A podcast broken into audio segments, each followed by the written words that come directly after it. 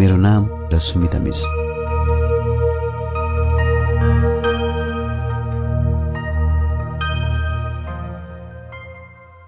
पोखरामा रहँदा सुमिता मिस आफन्त चाहिँ लाग्थिन् मलाई। उनी अलिकति भए पनि आफ्नोपनको आवाज दिलाउँथिन्। दिउँसो स्कुल अनि अरू समय होस्टेल अर्थात् बालगृहमा हुर्कँदै थिएँ म।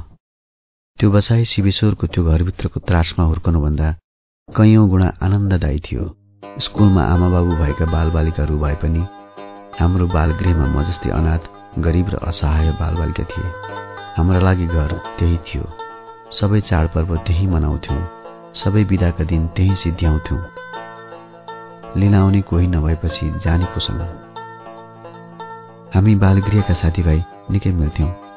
बेला बेलामा मेरो नाममा इङ्ल्यान्डबाट पार्सल आउँथ्यो। त्यसभित्र लुगा स्लेट स्टाइलिस र चक्लेट हुन्थे।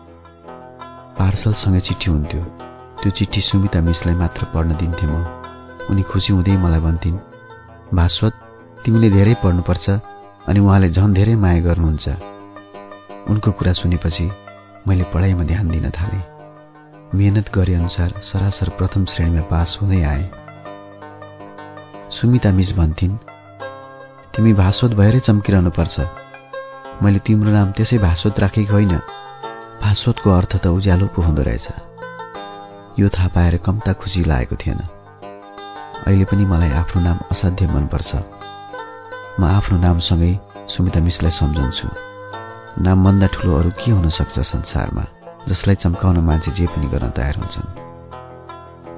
कुन्नी किन आज सुमिता मिसको धेरै याद आइरह्यो? एक दिन स्कुलमा अभिभावक दिवसको भव्य कार्यक्रम थियो। मेरा सबै साथीका बाबुआमा उपस्थित थिए। साथीहरू घरिघरि मलाई एक्लै छाडेर मम्मी बाबा भन्दै कुद्थे। स्कुल भवन कोलाहलमय थियो। मेरो मनमा भने एकदम शून्यता छाइरहेको थियो।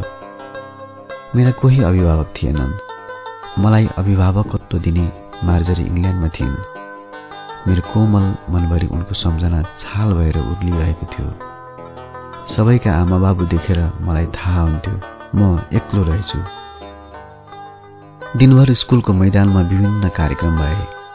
अन्तर सदनात्मक हिज्जे प्रतियोगितामा येलो हाउसका तर्फबाट मैले नेतृत्व गरेको थिएँ। धेरै नम्बरले हामी अगाडि थियौँ र अन्त्यमा जित्यौँ पनि। यो जितको खुसीलाई अभिभावक नहुनुको पीडाले खप्लक्कै निलेको थियो। दिउँसोको कार्यक्रम सकेपछि हामी बालगृहमा फर्क्यौँ। साँझ खाना खाने समयमा एक साथीले मलाई शौचालयको कुनापट्टि लगेर थप्पड हान्दै भने साले तँलाई मैले भनेको होइन यसपल्ट हामीले जित्नुपर्छ भनेर। जानेको पनि नभन भनेको होइन। हुन पनि उसले मलाई बिहानै भनेको थियो। तँलाई स्पेलिङ खुबै आउँछ तर यसपटक नजाने जस्तो गरेर हामीलाई जित्न दे है। तर उसले यसरी थप्पड हाल्ला भन्ने सोचेकै थिइनँ मैले।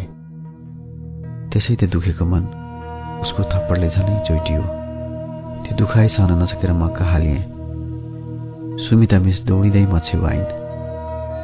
त्यतिखेरसम्म त्यो साथी त्यहाँबाट टाप कचिसकेको थियो। मेरो गला अवरुद्ध भयो। बोल्न खोज्दा भक्कानुले गला भरियो। सास फेर्नै गाह्रो भयो। उसको थप्पडले झन् एक्लोपन महसुस गराएको थियो। उसले थप्पड लगाएको कुरा मैले मिसलाई भन्न पनि सकिनँ। भनौँ भने भोलि अर्को थप्पड खाइएला भने डर। मेरो छाती समेत दुख्दै थियो। मानौ उसले मेरो छातीमा पनि एक मुक्का दिएको थियो। म रुनुसम्म रोएँ। मलाई फकाउन नसकेर मिस पनि हैरान भइन्। उनले मलाई जबरजस्ती समातेर खाना खाने ठाउँसम्म लगिन् र आफैले मेरो मुखभित्र खानाको एक गाँस राखिदिन्। हिक्क हिक्क गर्दा भातको सिधा सास नलीसम्म पुग्यो। म झनै अत्तालिएँ। मिसले मलाई उठाएर कोठासम्म लगिन्।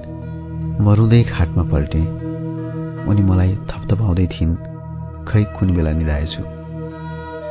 सपनामा म र मार्जरी एउटा गाडीमा इङ्ल्यान्डको अनाम सहर घुम्दै थियौँ।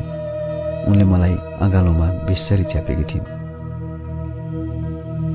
अभिभावक दिवस सकेको एक महिनापछि सुमिता मिस खै के कारणले हो होस्टेल छाडेर गइन् त्यसपछि उनी कहिल्यै फर्किनन्? म झनै एक्लो भएँ।